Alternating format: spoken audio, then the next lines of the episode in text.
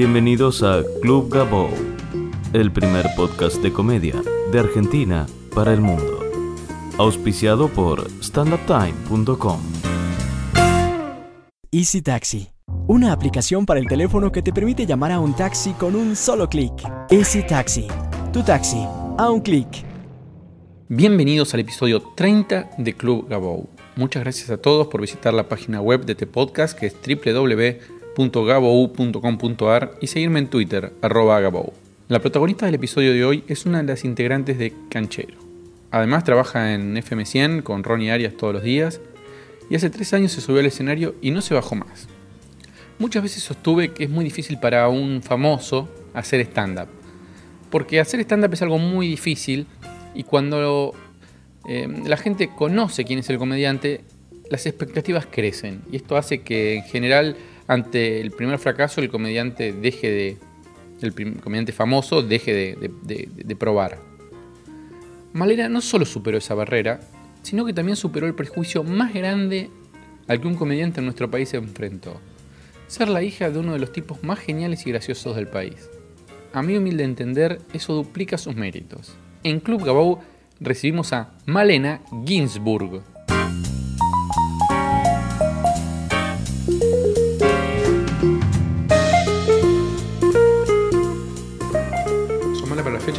Soy muy mala para las fechas, no, no, no me acuerdo, cuando no sé si, pero de- no de error de meses, error de años, digo.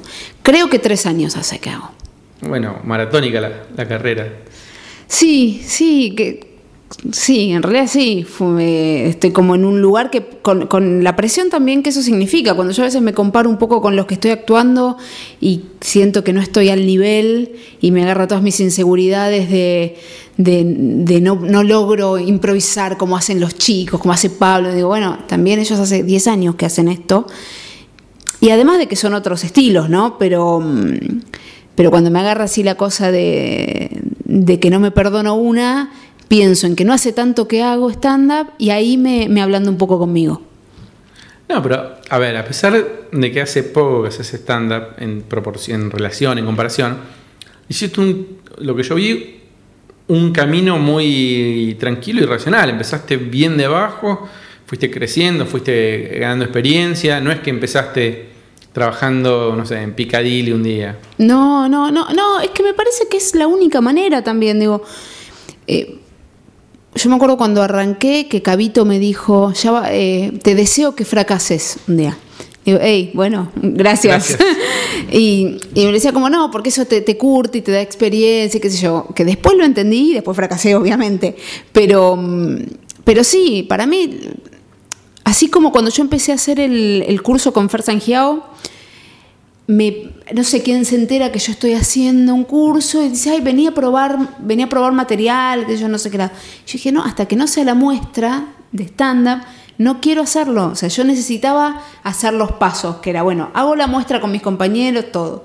Veo que ahí van a ser amigos y va a estar todo bien. Y a partir de ahí sí, hice, estuve mucho como invitada en Cava 71 con Pablo, con Pablo Flores y Fer Sangiao, que me invitaban, que ellos actuaban, y yo hacía mis ocho minutitos.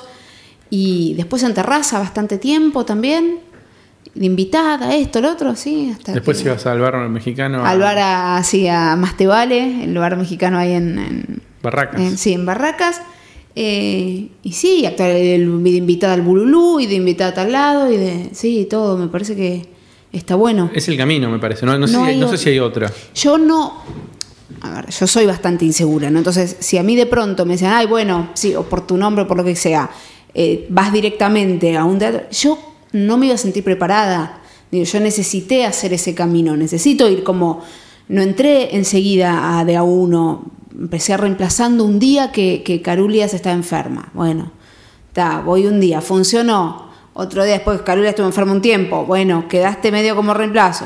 Pues Cabito no venía. ¿tá? Y ahí quedé Claro. como, como fija. No es que, ay, me, me llamaron por lo mismo. Y, y podía no haber funcionado y no me iban a llamar. Digo, no, no, no quedaba. Sí, la gente me parece que, que- que muchos no entienden que acá no hay favores. No se hacen favores en el stand-up. No puedes hacer muchos favores. No, creo que puedes hacer. Ah, Digo, Podés el que- el que- invitar el- una vez, como bueno, no, no sé, te conozco, o sea, no sé, sí, te invito como un favor a que vengas y que muestres en un lugar que uno le puede. Pero una vez avisando que está probando y si no funciona, y andá a ser más chiquitos hasta que funcione. Porque es un espectáculo y porque la idea es que la gente se ría. La gente pagó la gente pagó la entrada. Bueno, por algo también están los Open Mic, me parece, y los lugares donde vos ponés para que la gente pueda ir y ver comediantes nuevos, que vos sabés que vas a eso, en todo caso. Totalmente. Totalmente. ¿Te acordás cómo fue tu primer eh, acercamiento al stand-up? En realidad mi acercamiento fue con Diego Reinhold, que yo estaba, yo lo conocí a Diego, lo conocí en un programa de tele y, y pegué muy buena onda con él y lo empecé a ayudar con monólogos que él tenía que hacer para eventos. Entonces lo, como que estuve un poco ayudándolo a Diego en, en los guiones de, de- de los monólogos y esas cosas. Pero a tu viejo le gustaba el stand-up. Sí, a mi viejo le gustaba. No era tan conocido el stand-up acá, digo. eh, pero sí, sí, mi viejo hizo un programa, el Club de la Comedia. Que No sé, también tendrá 10 años ese programa. ¿Tu así. hablaba de stand-up? No. No, no, ni No, lo no, no mencionaba. era un tema, no, no, no, no, no hablaba de stand-up.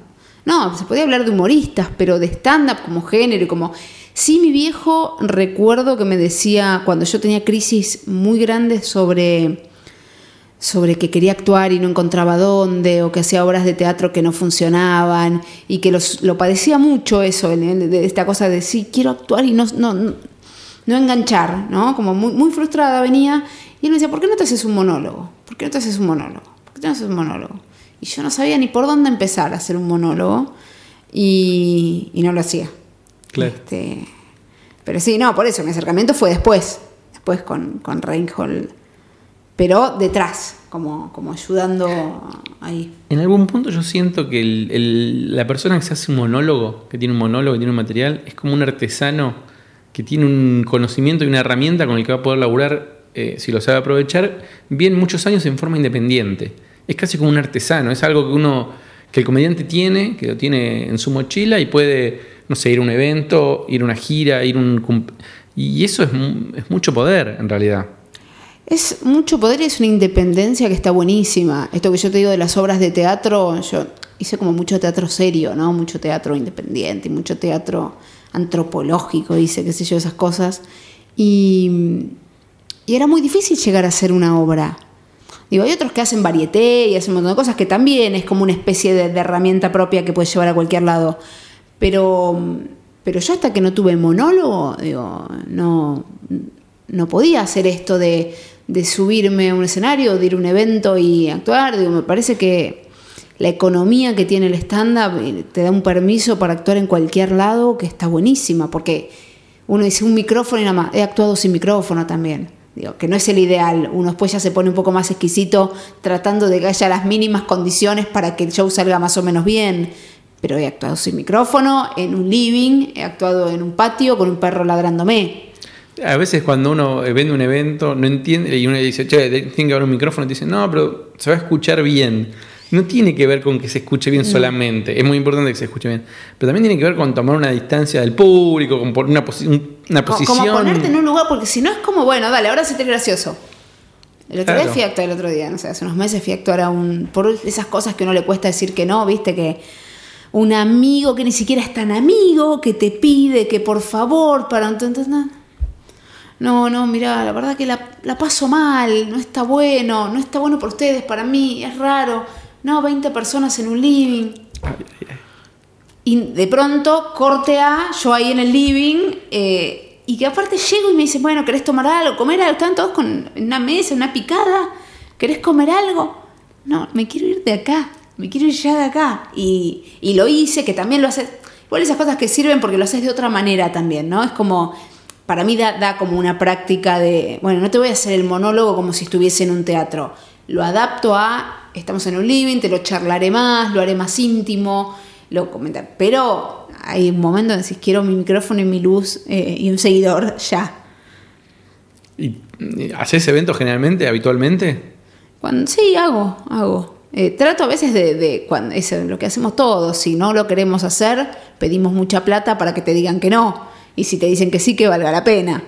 Pero igual no, también soy, eh, soy como muy débil en, en- en- en- como digo, bueno, está bien, voy. Y Ay, después a veces, a veces me arrepiento. Igual no los padezco, no, no me es una tortura. ¿eh? Yo sé que para algunos es una tortura. No me es una tortura. No, de hecho hay eventos donde la he pasado bien. Eh, está la época en que sale mucho a beneficio también, mucho a beneficio, mucho y te da esa culpa judía de decir no, no. No, y a veces decir, bueno, ¿a beneficio de qué? No, pues los chicos se quieren ir a un campamento a Israel. No, bueno, yo también me quiero ir, no. Eh, Claro.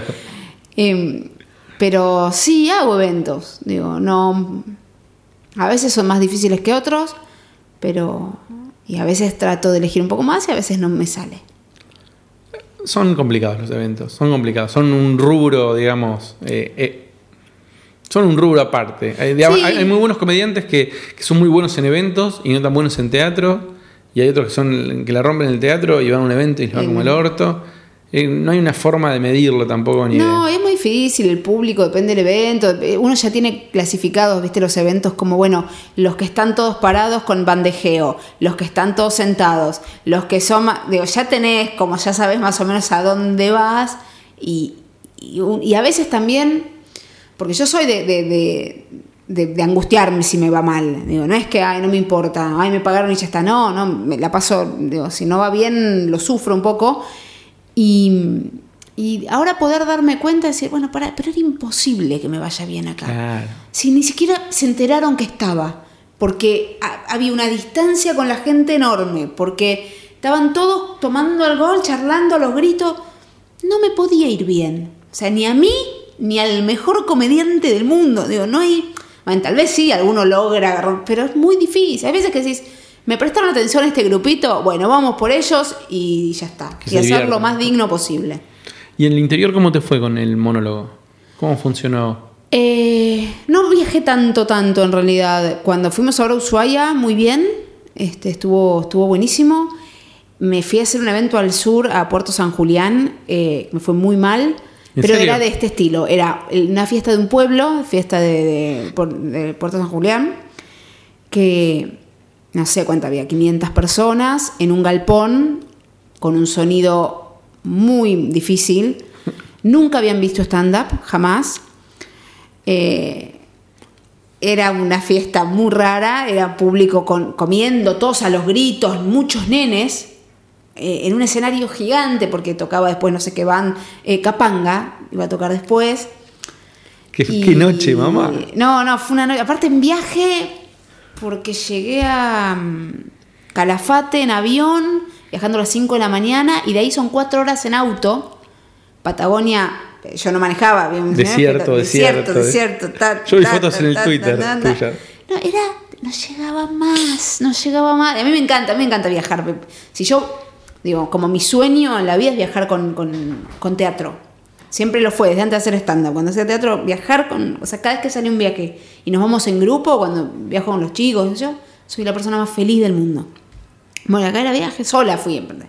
Yo con sueño, sin dormir, venía de hacer función. Y, y nada, bueno, dormí un ratito en el hotel. Y después la, la- la función fue. Nada, me dijeron, no, es que te vio el intendente y quería, queríamos que estés. El intendente te pidió especialmente. Pero vieron, están, bueno, ¿no? Y nada de esto, me prestó atención un grupito. Lo que pasa es que muchas veces la gente no entiende que lo que ven en la tele, lo que ven en YouTube, lo que ven en el teatro, no tiene nada que ver con la situación de que vaya un comediante a un evento. No, nunca- Porque el comediante del evento, no lo- no- la gente en general no elige que esté. Vos No, vas a un claro. casamiento y aparece Fer haciendo, Fer Sangiao haciendo un evento. Eh, la- la- el público no espera que aparezca un comediante. No, no, por eso hay que ganárselo, hay que, hay que laburar. Y, y yo creo que hay eventos, en esto te das cuenta, no, no, acá pone un contador de chistes de Tinelli. O un mago. O un ma- pone algo que sea para todo público. Uno, en el monólogo, tratás de generar un clima, tratás de generar una intimidad. Estás, digo, no sé, no estoy contando chistes sueltos que, ah, ah, ah, vamos, vamos, es, no sé, algo. Obvio, a veces lo mandás, vamos con todo y tal, y al palo. Tratás de adaptarte a la situación, obviamente, pero, pero no, acá era imposible. Y después, aparte, terminó, me subo al auto, cuatro horas en el auto, que encima el chofer escuchando, escuchó todo el viaje, bingo. Entonces tenías todo el viaje una transmisión de bingo. Y Pero la gente, ¿cómo funciona eso? ¿Compras un taloncito? 26, No, te puedo creer. 3, 4, 34 han cantado línea. Así, por el pozo de 300. Pero que era una transmisión desde un bingo. Claro, Y gente jugando porque la... gente jugando. Era una locura. No, sí, sí, así que fue como medio una pesadilla, pero esas cosas que después como te acordás y te parecen graciosas. Pero en el momento es lindo cuando vas con alguien, cuando te toca ir solo también hay una cosa así de tristeza un poco más grande. Cuando esas cosas las compartís con alguien, eventos muy muy chotos que de pronto yo he ido con Fer Sangeao y, y, por ejemplo Fer estaba actuando, no le daban bola, le iba tremendo y me mira como yo estaba atrás, ahí me, me mira diciendo ahora te toca a vos y se está cagando de risa, pues sabe que después me toca a mí. Esas cosas que la padeces pero te divertís, pues también lo ves al otro sufriendo, es como eso por lo menos porque cuando vas solo hay una tristeza más grande. Es cierto. Es cierto. Me ha pasado de eventos muy malos que el comediante me mira como diciendo... Hago todo lo que puedo. O sea, Te juro, te juro que y te yo te reí porque es la situación de que Sí, es sí. irremontable. Bueno, hay una responsabilidad, me parece, también de la gente que contrata que no tiene la más puta idea. No, por eso yo a veces, viste, tratás de decir, bueno, pero mirá que no, que esto está seguro, no, un evento para todos hombres, digo, pero seguro que querés que vaya yo, no crees que te recomiende alguien, viste, cuando, no es que, ay, no, pagame y no me importa nada, no, tratás de que, viste, de que todos la pasemos bien. Vale, ¿en qué momento te diste cuenta que el stand-up era lo que querías hacer? Porque eh, al principio no fue fácil. Al principio, digamos, después de la muestra, la muestra es toda una fiesta, el curso está todo bien, después empieza la realidad que es, eh, nada, empezar en los lugares que por ahí eh, no, no están tan buenos, que te pagan no tan bien, que viste, no te tratan del todo bien, que es lo que les pasa a todos. Eh, ¿En qué momento vos decís, no, loco, yo le quiero poner huevo porque esto es lo que me gusta? Eh, ¿Te acordás? Sí, no, creo que igual esto que vos decís no se la pasa tan bien. Yo estaba tan contenta, tan contenta. Por parte del principio tuve como una seguidilla de que me iba bien. Dentro de, de- de- todo, la muestra fue genial. Y después las, las veces, las primeras veces que actué me iba bien. Esto, con mi poquito material y todo, pero, pero funcionaba.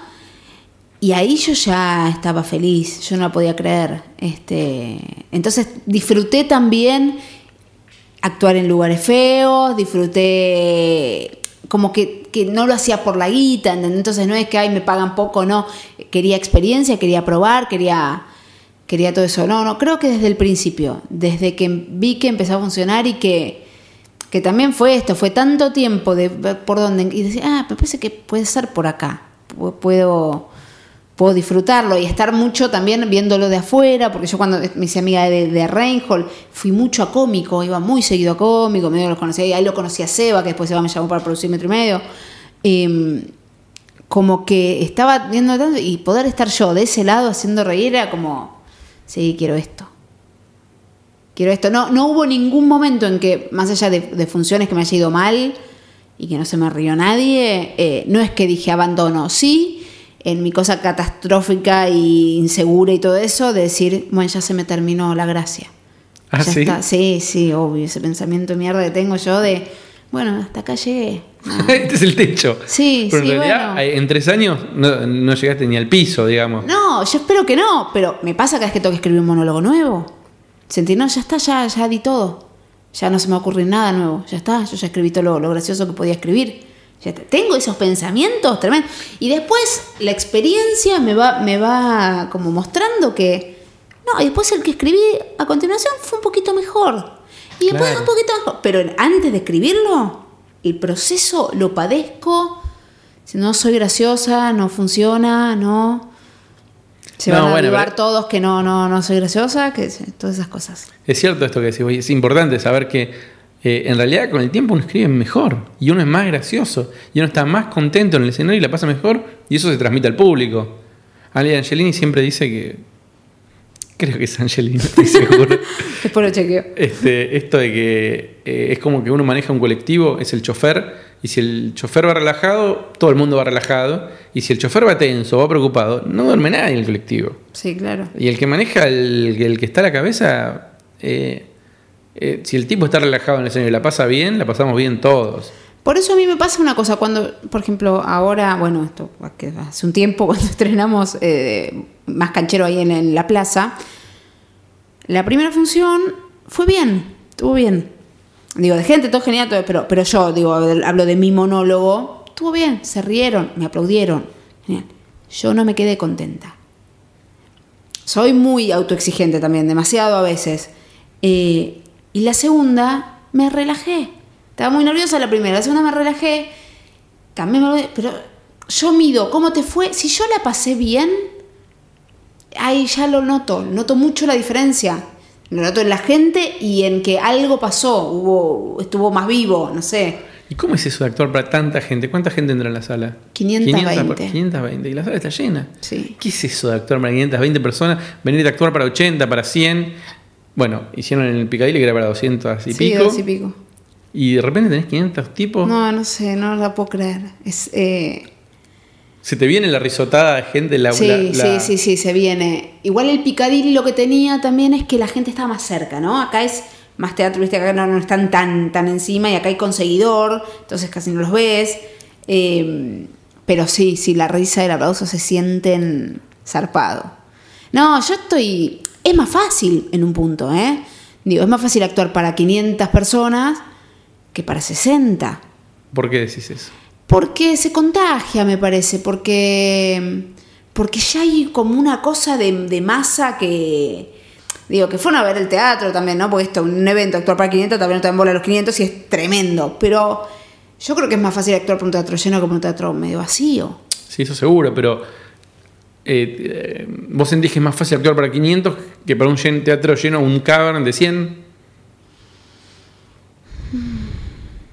No sé si hay mucha diferencia. Si el teatro, digo, si, la, ca- si está lleno el teatro, tenga la capacidad que tenga, me parece que genera algo en el ambiente que está bueno, que Está te buenísimo. facilita, ¿entendés? Que facilita, porque uno está contento, porque se llenó, porque te vienen a ver, y porque la, hay como una cosa de, de- de- de- no sé. Es que la gente espíritu. también se pone contenta si el teatro está lleno, porque dice, vine al lugar Ah, que tenía que venir. Exactamente. O sea, si vos ves que, viste, somos 20 en un teatro enorme, hay un vacío, te- hay más timidez, porque a la gente, cuando son pocos, viste que no se ríen mucho. Tal vez después te dicen la pasé genial, que es el peor público que uno puede tener, ese que no se rió y después te dice la pasé genial. Bueno, reíte entonces. Eh, pero con un teatro lleno me parece que hay una cosa que, que facilita. Digo, tenés como, no sé, medio partido ganado. Tal vez exagero, pero hay, hay algo que, que es más fácil. ¿Te acordás cuál fue la función que peor te fue y cuál fue la mejor que te fue? Esas dos. Bueno, de, de- de- de la peor no me cuentes, porque podemos decir la de la que fuiste al sur. Sí, la verdad puede ser. Que es el evento, igual no cuenta como función. Creo que de función, eh, una que me acuerdo muy fea, fui de invitada con Ernick Sí. y en terraza. Y me o sea, aparte de él, había problemas de audio, de esas cosas, ¿no? De- pero, pero como que a él le funcionaba. Para mí él es muy gracioso y de. Chiste. todo- chiste, sí, mucho chiste todo, pero como muy efectivo, no sé, me, me divierte él. Y, y vine yo y fue como. Te cagué el público, pero grosso, ¿eh? De pronto ahora levantalo de nuevo, haz lo que puedas. Y no, viste, cuando no remontás, no sé, no, no, no enganchaba, no enganchaba y. Y nada, esa fue bastante fea. Y después, buena. La mejor, la que vos digas, ah, bueno, listo. Que no haya sido la muestra. No, no, no. eh, no, no, creo que no. mm, o sea, es que no sé si, si se me viene. Creo que. te- Mira, te voy a decir una que, que le, le tengo como mucho cariño, que fue cuando estrenamos Canchero en el Picadilly. El estreno, que yo estaba nerviosísima, fue genial. Fue genial, lo disfruté. No sé si fue la mejor, ¿eh? pero la tengo como, como muy linda función. Eh, fue así como todo, fun- o sea, funcionaba todo y todo, todo estaba buenísimo y todo lo que había probado iba y me solté y también improvisé un poco, digo, como eso, Ahí, fue- ahí hubo un clic en tu carrera, me parece. ¿Con los Canchero? Sí, sobre todo a partir de Picadilly. A mí cuando los comentarios que me llegaban, porque yo no pude ver al toque la función, fue, el show está buenísimo, los chicos están buenísimos, pero Mariana Guibur es como, ¡ca! no sé, algo pasó ahí. ¿Vos lo sí, a mí sentiste? eh, me llegaba como ese, como, como, este, cómo creciste, que nunca me lo dicen, digo, como, como, eh, Yo no sé si me di cuenta, laburé mucho, digo, laburé, tenía a Pablo Fábregas que me taladraba un poco la cabeza eh, con, como, o sea, con mis maneras y coso y, y siempre me decía, actúas muy enojada, actúas muy enojada. Entonces, la verdad que yo lo que siento es que hice mucho laburo de, de a ver por dónde, de también creo que el estar ahí me dio una confianza, digo, fue como ratificar un poco de, bueno, me lo gané un poco en el lugar, digo, esto no, no, no me arregló nada, me lo gané. Pero no, no sé qué más pasó, no sé, porque laburé mucho, la verdad que el monólogo lo laburé un montón. Y quizás Este, eso pasó. Sí, pero lo venía laburando también los otros, pero, pero hubo como mucho, mucho, mucho, mucho laburo. Este, y, y probar y consultarlo con... Digo, entre nosotros no, nos, no- nos mostrábamos mucho la- las cosas, el material y todo. Yo me acuerdo la primera vez que se los mostré a Fer y a Pablo fue en Mar del Plata, que habíamos ido a actuar a la bodeguita. Estábamos en, habíamos conseguido, aparte de unas habitaciones, siempre nos mandaba al mismo hotel, la bodeguita, uno de sindicato. Estamos en habitaciones chotísimas. Pero yo sabía que en el tercer piso las habitaciones eran para los gerentes, para los capos. Entonces un día, vamos, pero dale, tercer piso. Y nos con jacuzzi, impresionante. Estábamos en el living de una de las habitaciones, charlando, y les muestro, yo conflictuada, no voy a poder, no sé de qué escribir, no me- y les mostré lo que venía escribiendo, el primer borrador. Pero tenés un montón de material, no rompa más la pelota. Bueno, y a partir de ahí empecé a laburar sobre ese material mucho. Bueno, genial. Sí. ¿Y qué análisis haces del stand-up eh, hoy en Buenos Aires? Eh, ¿Lo ves muy cambiado hace tres años cuando vos empezaste? ¿Y cómo lo ves? ¿Qué forma? ¿Qué opinión? ¿Qué, qué te merece, ¿Qué opinión te merece lo que está pasando en la plaza? Esto que sigue habiendo un montón de shows, que los shows se empiezan a mover afuera de la Paseo de la Plaza también. Que- ¿Cómo Para lo estás mí, viendo? Sí, noto un cambio, creo que, que hay mucho más que cuando yo empecé, mucho más. Digo, fue como, siento que bastante rápido, como la, creo que viene con una curva de crecimiento desde hace bastante tiempo, pero que en el último, si viésemos un gráfico, en los últimos tres años, no sé, subió muchísimo, me parece a mí. Vos lo tendrás más estudiado que yo, supongo, pero esa es por lo menos a mí a simple vista lo que me parece de, comentarios de mucha gente que ya qui- quiere estudiar, que ya no hay que explicar qué es el stand-up. Digo, antes mi sensación es cuando uno decía, no, hago stand-up, pero ¿qué, qué? Ya ahora creo que no tenés que explicar. Tal vez a mi tía le tengo que explicar, no sé, pero no, en, en lo general no. Y, y me parece buenísimo que, se, que haya, me parece que, que está bueno. Obviamente, como con toda cosa masiva, eh, también tenés mucha, mucho malo, ¿no? Al haber tanto, tenés más malo y tenés más bueno, las dos cosas. Y los que van a ver, caen y van a ver un espectáculo malo, deben decir, ah, el stand-up es una mierda. Yo siempre digo lo mismo, no, si vas a ver una banda de rock que es mala, no es que el rock es una mierda, es que esa banda que fuiste a ver era mala.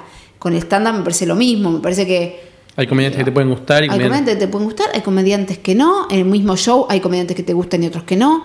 Digo, la verdad que, pero me parece que está buenísimo y que, y que se corra de la plaza también. Digo, que, que haya más lugares, que, que de pronto opciones, no sé, por mil. Digo, creo que está buenísimo y que en algún momento se parará un poco y después, se- no sé, supongo, ¿no? Como que un ciclo medio natural de que pase un poco la moda y, y haya otra. Ahora está de moda en los eventos llamar a, A comediantes. Antes eran los comediantes. magos y ahora son los comediantes. Claro, para nosotros buenísimo porque es laburo y tal vez en un momento, no, ya no, ahora está- vamos a llamar payasos y van los clowns ahí a, a hacer shows. Sí, yo veo que se está yendo mucha gente a lugares, está empezando a funcionar, porque siempre hubo intentos por trabajar fuera del Paso de la Plaza, y la verdad que eran recontra difíciles eh, de que funcionen. Eh, pero, no sé, Jack Flash, por ejemplo, es un caso testigo de que puede funcionar perfecto. Sí, sí, claro. Eh, los martes en otro lugar, en, no sé, en Antares en- hay una movida, en San Telmo empiezan a haber movidas, los chicos de Funky Filiberto, que yo, bueno, no soy de Buenos Aires, no sé ni dónde queda, pero creo que es por Floresta o, bueno, este, empiezan a haber lugares donde el, stand-up empieza a funcionar de verdad, o sea, o a funcionar por lo menos igual que en el Paseo de la Plaza, porque en el Paseo de la Plaza funciona viernes y sábado, los demás días es a remo, Sí, algún claro. show funciona más, algún show funciona menos, pero no es que funciona cualquier cosa que se ponga en el Paseo de la Plaza. No, no, y, y me parece que está bien que así sea, que la gente puede elegir, digo, me parece que por algo lo que funciona, funciona también. Digo, yo creo que en el stand-up, sobre todo en los shows, No, en todos, me parece. En el boca a boca, y claramente es, es eh, fundamental. O sea, si yo voy a ver un buen show stand te lo voy a recomendar. No, anda, esto, esto me cae de risa. Listo, vale la pena. Porque al haber tanto también, tanta oferta, es difícil a veces, si, si vos vas sin, digo, si no tenés idea, ¿y por dónde empiezo? ¿Qué voy a ver? Pregunten. La gente que quiere ver Bueno, stand-up por primera vez, pregunten. Pregunte. Lo mismo con los que quieren estudiar. Yo siempre les digo lo mismo. ¿Querés estudiar? Anda a ver. Anda a ver shows. Anda a ver. ¿Te reíste? ¿Te gustó un comediante? Espéralo a la salida. No hay, creo que ningún comediante que no se haga la estrella y no te hable, me parece. Pregúntale, ¿quién me recomendás? ¿Vos das clase? No. ¿Quién me- ¿Con quién estudiaste? ¿Con quién estudiaste? Con- No, no- no puedes ver al docente, mirar al alumno. Fíjate. Claro, bueno, para mí, yo la verdad que no conozco un montón de profes, digo, pero los que tengo más cerca, que son Fer, Fernández y Vero Lorca, digo, voy a la muestra y digo, bueno, yo veo que más o menos salen buenos comediantes. Después, obviamente, un profe hace lo que puede también a veces, entonces tendrás algunos que decís, ah, no, esto no. No es que el profe era malo, hay que verlo como empezó también, tal vez un poco mejoró, pero, pero otros, ¿viste? Algunos dan clases y, si- y si yo lo voy a ver, me parece malísimo. Tal vez como profe es genial, eso también puede ser, pero si yo veo que no me hace reír, y yo no me, do- no me, no me da ganas de estudiar con, con esa persona. Totalmente, totalmente. Y sobre el stand-up en tele, un tema que vuelvo y vuelvo sobre ese tema, pero vos hiciste eh, bastante stand-up en tele. No, en realidad bastante no. Bueno, yo fui- VH1. Sí, VH1. Bueno, pero VH1 me parece que es, es distinto, es un show armado, digo, que te lo arman muy, muy especial. Está armado para eso, es como, como si fueses a filmar un teatro, digo, porque tenés el público ahí, digo, hay como un clima, como si fueses a actuar un bar. Tenés las cámaras, pero, pero la sensación es como estoy en The estoy haciendo. Así debe show. ser, me parece. Me- yo creo que así puede funcionar. Todavía me parece que hay algo que, que- que- que cuesta, pero yo veo los monólogos de, de VH1 y están bien. Me puedo reír con esos monólogos. Ahora, me parece que lo que hacen en Bendita, por ejemplo, está bien, hubo una masividad del stand-up. A veces te pasa que cuando vas al interior, saben que es stand-up por Bendita, por ejemplo. Eh, no sé, yo actué en, en el de Susana, por ejemplo, que era rarísimo estar haciendo ahí. Era como sabiendo que esto no va a funcionar como un show, pero uno también trata de hacerlo de otra manera. Me parece que lograr lo mismo, tal vez el error sea tratar de, de hacerlo de la misma manera que uno lo hace en el teatro si son solo cámaras, ¿no? Porque no es lo mismo, metes el público, porque si te ponen los reidores, los reidores. Ah, después yo estuve también en el de en el Petinato, había hecho hacer con Dan Breitman, fuimos un día a hacer monólogo. ¿Viste que Eh, hiciste un montón? Sí, sí, es verdad. y se me había olvidado. Y, y la verdad que mm, estuvo, había funcionado también con reidores que, Petinato se, portó muy bien ahí porque les dijo antes en el corte, bueno, pónganle onda, vienen a laburar, viste como arengó bien y... Y nos sentimos cómodos por lo menos. Digo, ¿viste esa cosa que, que tiene la tele si el técnico se ríe, si el camarógrafo se ríe, es que está bien? Bueno, sentir eso por lo menos. Pero sé que es difícil, es... es eh, ¿El Club de la Comedia, vos tuviste alguna relación? ahí? ¿Lo No. fuiste a ver por lo menos cuando lo grababan? alguna vez lo fui a ver, sí. Eso estaba bien, era un teatro muy lindo. En un teatro, me parece que fue adelantado a la época, digo, me parece claro. Y el error que tenía eso, me parece, el error, pero también era un show televisivo, es muchos famosos, en realidad los que hacían los monólogos eran famosos que no se los habían escrito, la mayoría, sino que los guionistas les escribían un monólogo, entonces pierde un poco la esencia de lo que es el stand-up. Digo, tenés a un actor famoso que va a hacer un monólogo que no lo, no sé, no es Va a ser un mismo. texto. Claro, eh, no estaba, no, el stand-up no se conocía acá todavía. Pero todo lo demás estaba bien. Digo, estaba bien la banda, estaba bien Estaba las bien. cámaras, el lugar estaba alucinante. El formato era stand-up. Sí. Ese fue el primer acercamiento, me parece, al stand-up en Argentina. Sí, no, no, estaba todo bien, pero creo que no funcionó por eso, por, por, por esas cosas. Pero estaba, estaba bien, sí, claro. ¿Y tenés algún proyecto fuera de canchero para el próximo, para este año? De, de, de- de stand-up. teatro de stand- No, no, no, porque queremos ver qué pasa con Canchero. Si sigue funcionando así, seguiremos, obviamente, como, como son las cosas. Eh, pero si no, en algún momento parar eh, y armar uno nuevo. Y gira. Antes gira. Me encanta. Yo. Canchero es muy de no, gira. Canchero es muy de gira. No, no, yo sería feliz. Te- Tenemos un problema que es que yo no lo tengo, pero todos los demás sí. Tienen hijos muy chicos. Fer acaba de ser padre, Pablo tiene un hijo chiquito, Diego tiene una hija chiquita. Yo puedo viajar los fines de semana, no tengo ningún problema. Ellos no pueden viajar todos los fines de semana. La verdad que se les complica, los entiendo, eh, pero, pero se les hace difícil el tema. En la semana todos laburamos en radio, no podemos irnos, eh, digo, nos vamos semanas a, a laburar, entonces sería solo fines de semana y yo entiendo que no les sea muy fácil el abandonar las familias y tampoco podés trasladar a toda la familia porque es un gasto enorme. ¿Y trabajar en tu unipersonal para poder llevar al interior? Eh, sí, eh, soy muy cagona con eso. Todavía siento que no tengo mate- buen material para un unipersonal. Sería cuestión solo de ponerme a escribir. No, de juntar, eh, No, y si junto material llego, más o menos un 50 minutos tengo de material, pero. eh, pero sí, no me animo todavía. Bueno, si hay algún productor que esté Si hay algún escuchando. productor que está escuchando. Algún interesado. No, pero yo, la verdad que viajar, de hecho, eh, nada, nos fuimos a Rosario. Bueno, ¿Fuiste a Córdoba? fui- a, a Córdoba, en realidad fui sola una vez a actuar, sí, con. Club de la- al- el club de comedia que hay allá, de social. Sí, sí, no me acuerdo, se llama, que estuvo buenísimo. Y con Córdoba no- me quedé mucho con las ganas de ir con Canchero. Con eso tenía, tenía ganas de ir. Este, a Rosario fuimos también.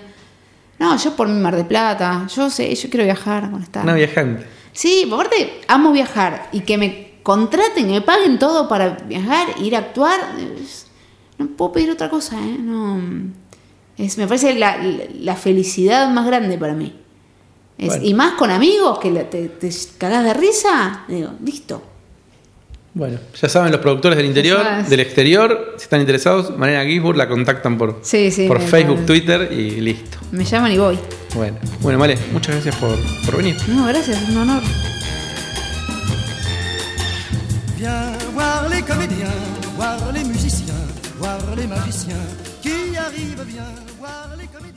Easy Taxi.